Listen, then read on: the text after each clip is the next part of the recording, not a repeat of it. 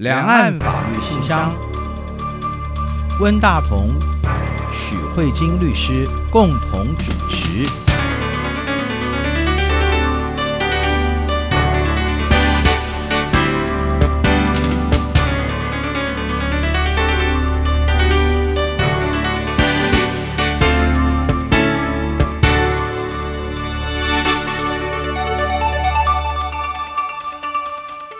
各位听众好，这里是中央广播电台两岸法律信箱，我是温大同。听众朋友大家好，我是许慧金许律师。许律师，我是客家人哈，我会讲蛮多种语言的，其实不多了哈。其实最熟练的语言大致上就三种：国语、嗯，台语，还有客家话。嗯、呃，那你呢？我是国语是最好的，对，然后会讲英语。嗯哼，然后会台语，嗯哼，然后会一点点日语，哦，还会德语，德语可能比英文烂一点点，但比台语好一点。哦，你可以用跟人家绘画吗？可以。哇，好厉害，真敬佩。好，就是大学的和研究所的必修。哦，是是是，太棒了。那你在种族上，你在血缘上，你的母语是什么？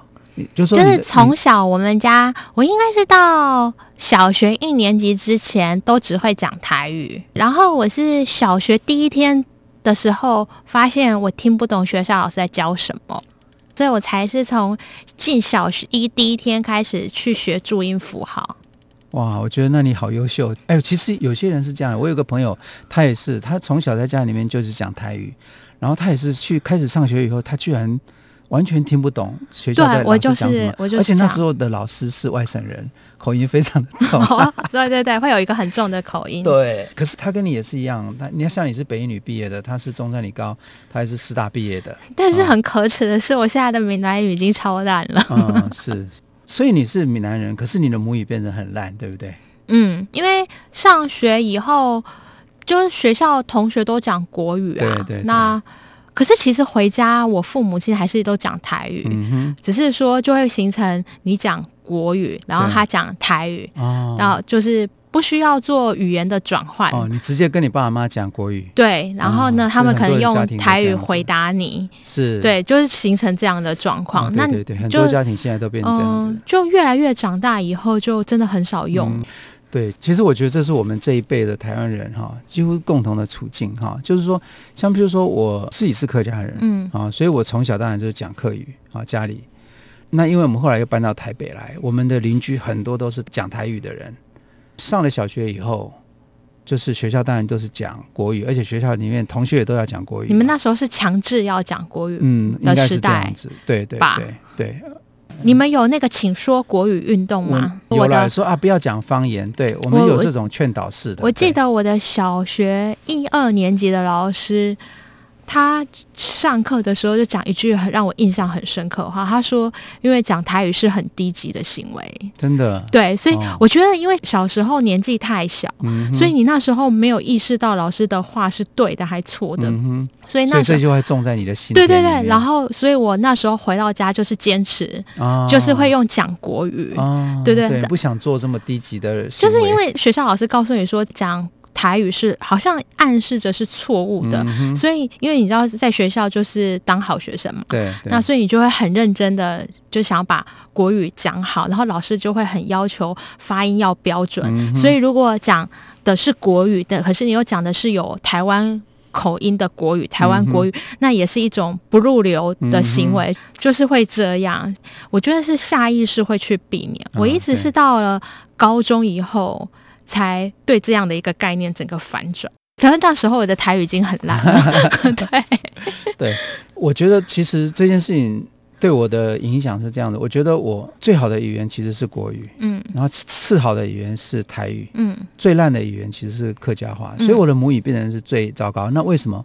因为我觉得虽然它是我们最熟悉的语言，嗯，可是呢，我们只有在家庭里面使用。嗯，在家庭里面使用的话，我们当然回家，当然基本上都是跟爸爸妈妈讲客语。嗯，可是呢，在家庭里面使用的语言其实是非常非常贫乏的。哦，对、啊，就是你智慧上本身啊、呃，要去种田种菜，嗯啊、呃，然后早一点起来吃饭、嗯，大概就是天冷要穿外套。对，就是衣食住行这些日常生活的语言，它它基本上没有用到，其实用社会上的语言都很少。嗯啊，譬如说。教务处怎么讲？不知道，不知道。教务处就要讲国语了。对，那更何况文言的东西，我们拿到一本书，不管是它是古文还是现代的白话文，你都没办法用客语念。嗯、但是因为有电视啊，因为有广播的关系，嗯、我可以用台语念。嗯，用国语念当然更没有问题。所以，嗯、所以你会发现说，其实家庭里面的语言的传递，其实是非常非常贫乏的。好，乃至于到最后，你看我自己的自言自语，嗯，我自己跟自己讲话的时候，你会发现我是跟自己讲国语。那我在语言上，我基本上已经不是客家人了，对不对？嗯、对。我们客家人有一句话叫做“啊，宁卖祖宗田，勿忘祖宗言”。可是基本上这件事情，老实说，我已经背叛了祖宗了。那那好，大家都一样。对对对。然后我知道律师今天安排我们谈这个语言的教育的问题，哈、嗯，还有语言的在社会上的使用问题。嗯、其实它牵涉到的，呃，我觉得是在我们华人地区。非常普遍的一个现象啊，譬如说，呃，在香港最近也在吵一件事情，就是说，呃，香港居然有一个学者说，所谓的母语的定义，因为香港人都一直认为说他们的母语是广东话嘛，嗯，对不对？然后可是，呃，居然有一个学者，而且还是中文大学的一个学者，嗯，居然在一一篇文章说，母语应该是一种民族语。他论证是这样子，然后说，因为呢，香港人大部分都是汉人，嗯，可是汉人的主要语言应该是所谓的普通话，嗯，所以香港人的母语应该是普通话，而不是广东话。嗯、那广东话其实指一种，呃，汉语的一种地区性的变异，对，啊、呃，就是给他一种比较贬义式的说法。这个事情在香港吵起来之后，他们的特首林郑月娥还有点拒绝回答，哈、哦，就是议员问他说，到底。我们的母语是广东话还是普通话？他居然拒绝回答，而且还说这个世事无常，要看什么时候的定义。我 我觉得他实在是一个非常没有骨气的官员。对，然后其实，在我们台湾现在的这个选举的热潮当中，有些候选人也提出了一些比较引起争议的看法啊，比如说某个政党的候选人提出一个政见，意思是说，以后他如果选上总统的话，他要改变我们现在的语言教育的一个方针。嗯、他认为说，学校里面不要教母语了啊，嗯、因为我们过去这几年来，我们学校其实已经很久了，至少应该有十年以上。对，我记得不止了。对，对都是学校里面有教母语，就是你自己可以选、嗯、母语选修课程。母语选修课程。然后他认为说，这个东西是浪费教育资源，他认为母语应该回到家里自己去教。嗯、然后他觉得说，我们应该把大部分的教育资源投放在英语跟国语哈、嗯、这两种语言上。这个话当然也引起了一些讨论了。我觉得这个这些东西基本上，我觉得语言的政策这背后真的叫做政治。对，对，我觉得它是一个非常政治性的议题的讨论。而且你甚至再去看，还还有另外一个新闻，就是那个中国大陆的维吾尔族哈，对，就是在二零一七年新疆有一个地区，他们曾经下令，就是维吾尔语全部离开学校。对。在一个民族地区，尤其像新疆这样的一个地区，基本上那些地方大部分的人都是维吾尔人的时候，嗯、可是你却让这个地方的学校教育完全不让他们讲，教育系统里面没有维吾尔语，嗯，这件事情那个张力就非常非常的明显，嗯，啊，所以语言跟语言政策跟语言的教育，其实真的是一个政治的问题，对，对，我们也都知道，像我们在台湾。过去在戒严时代，嗯啊，也就是国民党长期一党专政的时候，那他作为一个外来的一个族群，那他对于台湾大部分的民众所使用的语言，包含客家话也好，呃，原住民的话也好，还有台语也好，基本上都采取了一种。比较贬义，甚至比较看不起的态度。嗯、那整个政策上的运用，哈，嗯，尤其像您您刚刚说的，就是说，呃，在学校里面不准说，他没有不准，他只是说那是一个不高级的语言。就是、对，而且还是用像广播电视的台语的那个节目的数量减到很低，嗯、而且甚至在电视上出现的台语都是一种比较低阶层的人的语言，嗯，或是一个比较没有受教育的人，那他们才使用台语。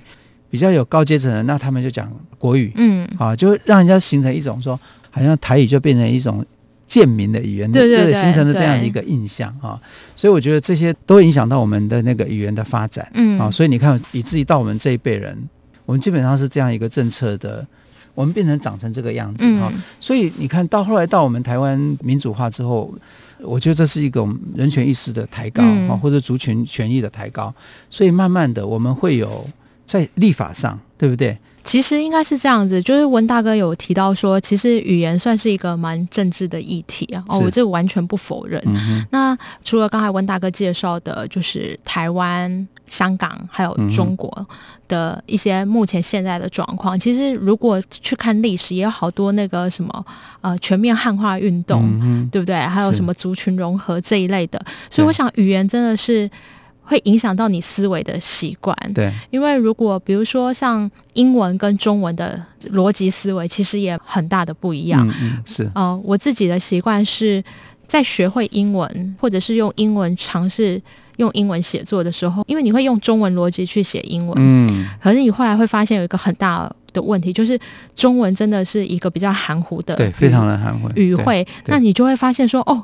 其实你如果用中文思维去套英文的话，其实别人不懂你在讲什么，嗯、你的主词可能省略，对，对，所以你才会发现说，哦，这就是一个思维逻辑的习惯，没有什么好跟不好，只是每个人逻辑习惯不一样。嗯、那如果你又用英文跟德文比较，你就会发现德文是一个更精准的国家，嗯、它那个文法无聊到一种境界，嗯、对，那可是它就是非常的精准，对，那这个东西。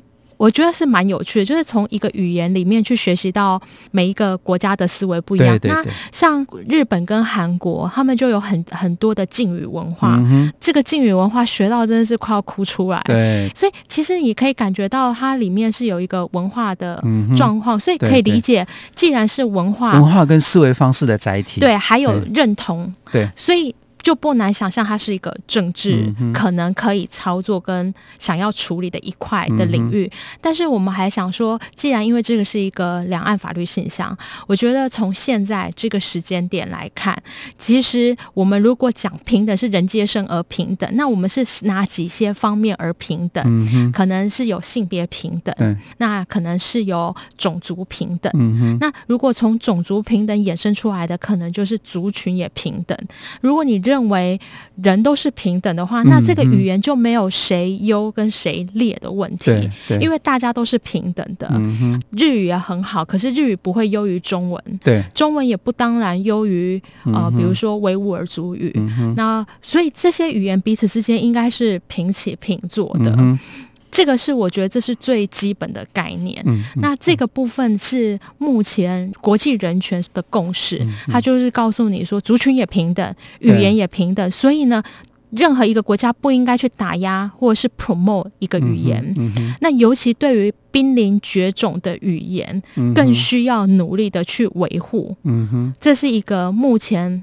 一个基本的趋势，语言是一个基本人权。对，国家呢不应该去压制某一个语言，甚至国家有积极的义务，对，去保护、去保护跟发展它，对不对？对对。那这个部分是第一个，我想它是一个法律的议题，嗯、因为它是涉及到平等权。啊、是的，对。那因为这是国际人权，那各国可能都会有不同阶段的落实，嗯、所以在台湾的部分的话，其实台湾。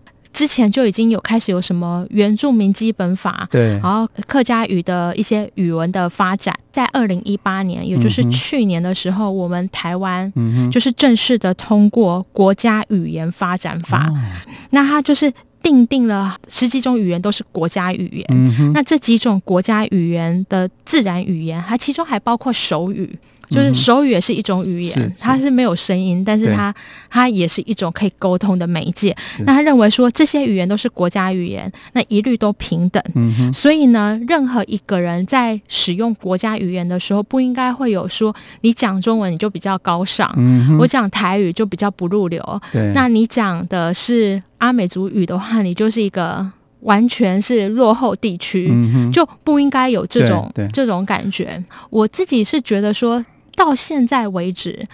基本上，我觉得以台湾的发展来说，在法律上已经算是蛮进步的，嗯、因为至少我们不像中国就有说哦，维吾尔语要全面退出学校，嗯、像这种的实践，嗯、我觉得是有比较夸张的。嗯、那但是，是呃，我想在节目之后，我想要去讨论，虽然法律已经这么进步了，可是实际上我们在落实的时候，嗯、到底是一个什么样的状况？因为毕竟，如果今天这个广播节目是我讲中文，然后问大哥跟我讲。客语，我们确实还是有可能没有办法沟通的问题，因为事实上我一个客语都不会，顶多就是 say my 安讲之类的吧，就只会一句而已，这也没什么干嘛的。对，所以这会没有办法沟通。那以我自己实际上在工作的场域就是法院，嗯、那我想说，从法条上还有法院的使用上来观察，如果说国家语言一律平等的话，那在台湾这些国家语言如果都通通有案子到法院来，它是怎么处理的方式？嗯，真有意思。好，我休息一下，马上回来。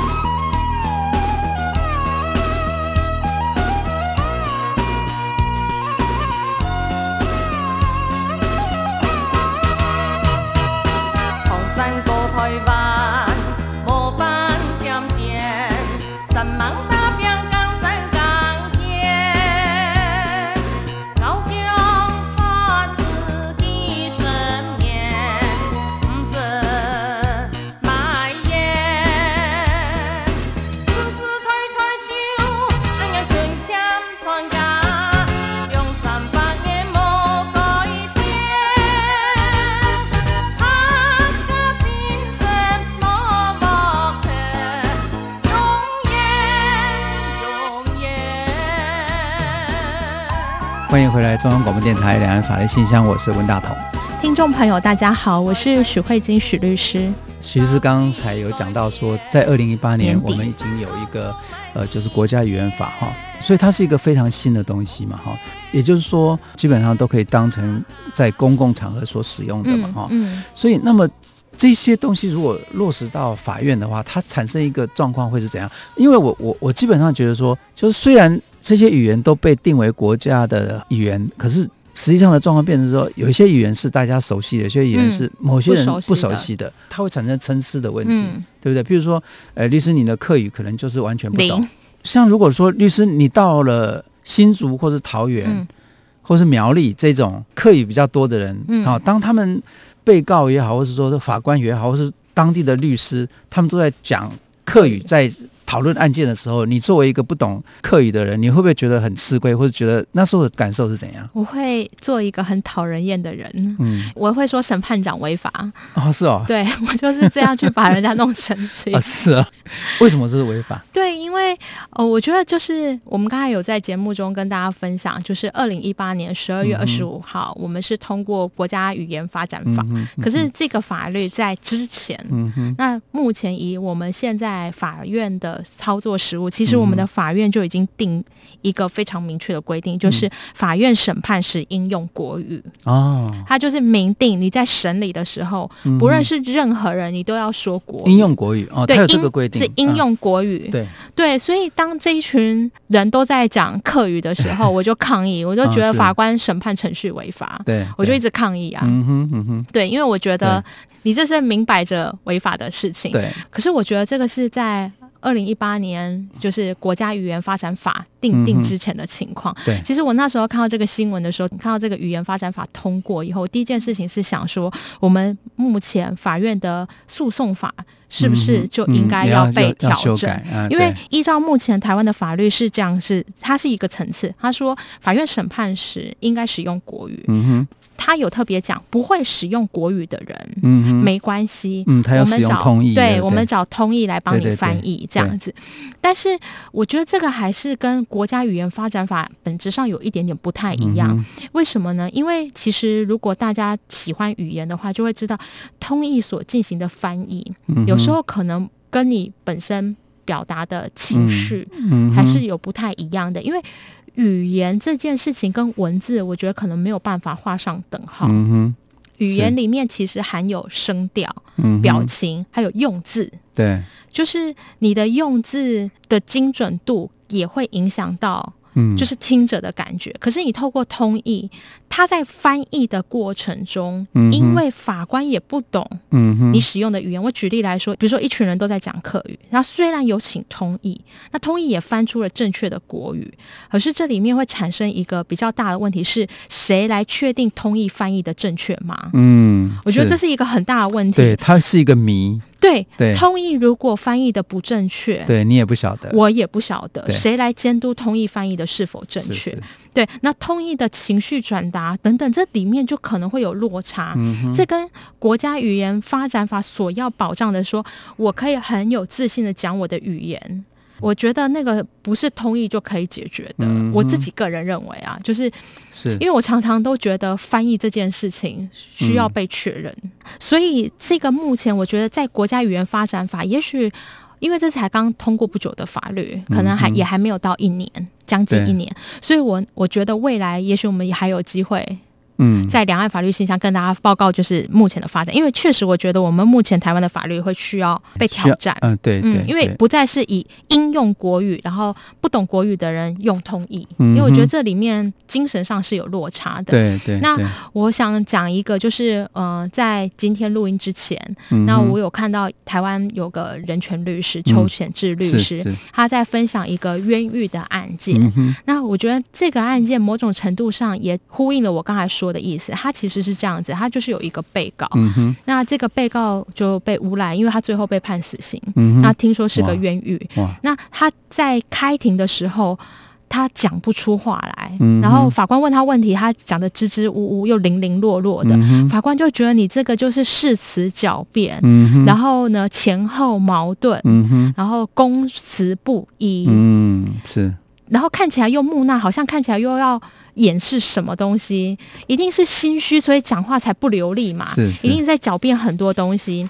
就后来这个被告跟邱律师在讨论的时候，他就说：“其实我不是要故意讲那么烂，我也有很多话想讲，嗯、可是国语不是我的母语，嗯、我就是用国语，就是不轮转，就是很就讲的结结巴巴。嗯”他律师就会跟他说：“那不然你就用台语。”嗯哼。结果呢，是。就你知道那个超戏剧性效果的，嗯、这个人一到审判庭用台语发表的时候，大家才知道说，原来你讲话其实根本没有流畅，对，是很流畅，而且是有起伏，然后有情绪，有愤怒，有委屈，嗯、然后在讲的时候也不心虚，嗯哼，因为那是他自己的语言啊。虽然最后现在还在救援当中，可是这件事情就是告诉大家说，你能正确的使用自己的语言，嗯、哼。而且。那个对你一个人给人的印象或给法官的印象就差很多，因为它是一个沟通的工具嘛。嗯、那如果你的沟通的工具用的很差，嗯、你别人就没有办法接受到你精准想要传达的讯息。对，没有错。所以我觉得这个地方就想要跟大家讲的，就是说，透过这个国家语言发展的这个法律的规定啊，其实我觉得台湾在执行面上其实还有很大的、嗯、呃进步的空间。对，它有一个理想性，对这个理想性。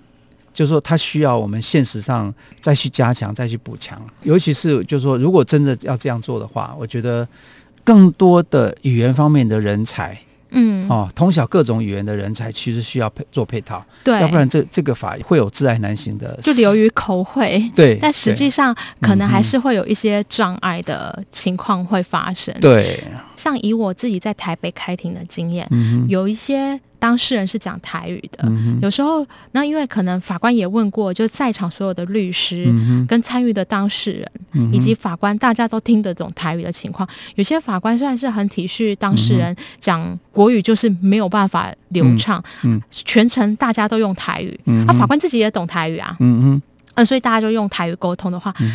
嗯那只是说，在那个记名笔录的时候，要再做确认一点，因为毕竟是用中文文字是记载嘛。可是，在沟通的时候，就可以确保其实大家都彼此都懂。所以，我觉得培养这个，就是你不能让一个语言流于简单，因为其实语言有非常多的面向。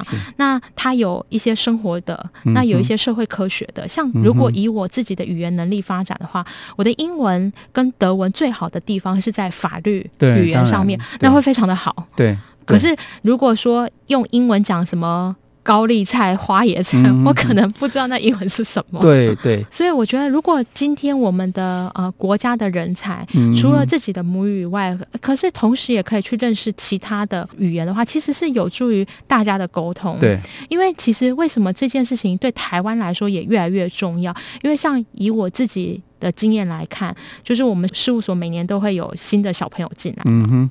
然后这一两年，我真的发现应聘进来的同仁们啊，嗯、他们真的是新住民哎、欸，哦，就是真的非常多，很多人的妈妈是越南人，南人然后爸爸是台湾人、嗯，然后就是这一类的，就是已经不完全说哦，今天是你讲台语还是客语哦，嗯、就是真的会有新新住民的这个文化的部分。哦、所以如果我们对这些文化不了解的话，嗯，就其实。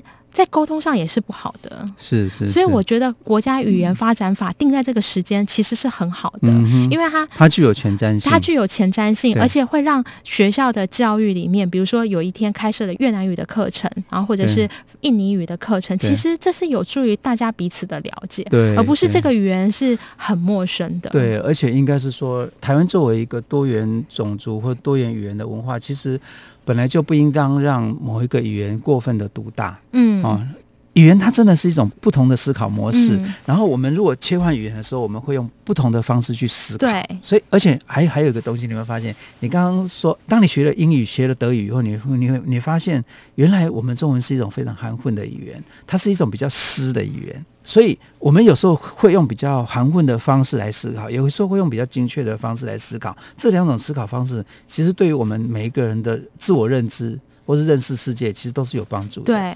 嗯，这样也可以丰富我们的人生。对啊，因为所以以前的学语言的时候，任何一个语言的老师都会说，语言会打开你认识一个世界的一扇窗。对，对。那我觉得以前不是很了解，我就觉得他们是赚钱要说的话。嗯、对，因为我以前是很直白认为说，那就是一个字词的翻译。可是后来发现它是背后有一些逻辑结构的不同。对对，对，对。那所以就想说，借由今天这个节目跟大家分享说，其实语言也许希望听众朋友不要再觉得语言可能就只是一个政治议题的。处理而已，其实它里面背后蕴含的是一种人权的概念，它是一个基本人权，而且是非常重要的基本人权。对对，那在台湾的话，已经正视它语言作为一种基本人权，也透过法律的方式去生根，但是还是希望在实践上的话，我们台湾在人权这一块能有更好的发展。对，也就是希望大家不要再有那种压抑某一种语言的这种思维方式了哈。对，好，谢谢许律师。嗯，那我们今天节目就到这里。那谢谢温大哥，也谢谢各位听众。我们下周再会，拜拜。再见，拜拜。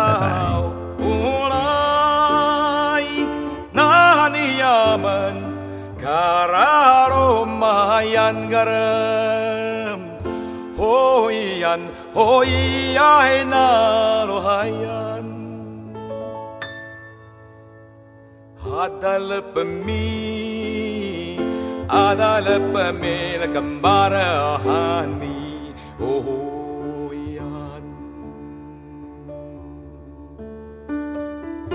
هو يان هو يانا هلو هايان هيا هو ياي أتياغامي Pati agami la kambare etan negiem Patiagami Patiagami Kembali etan Nimah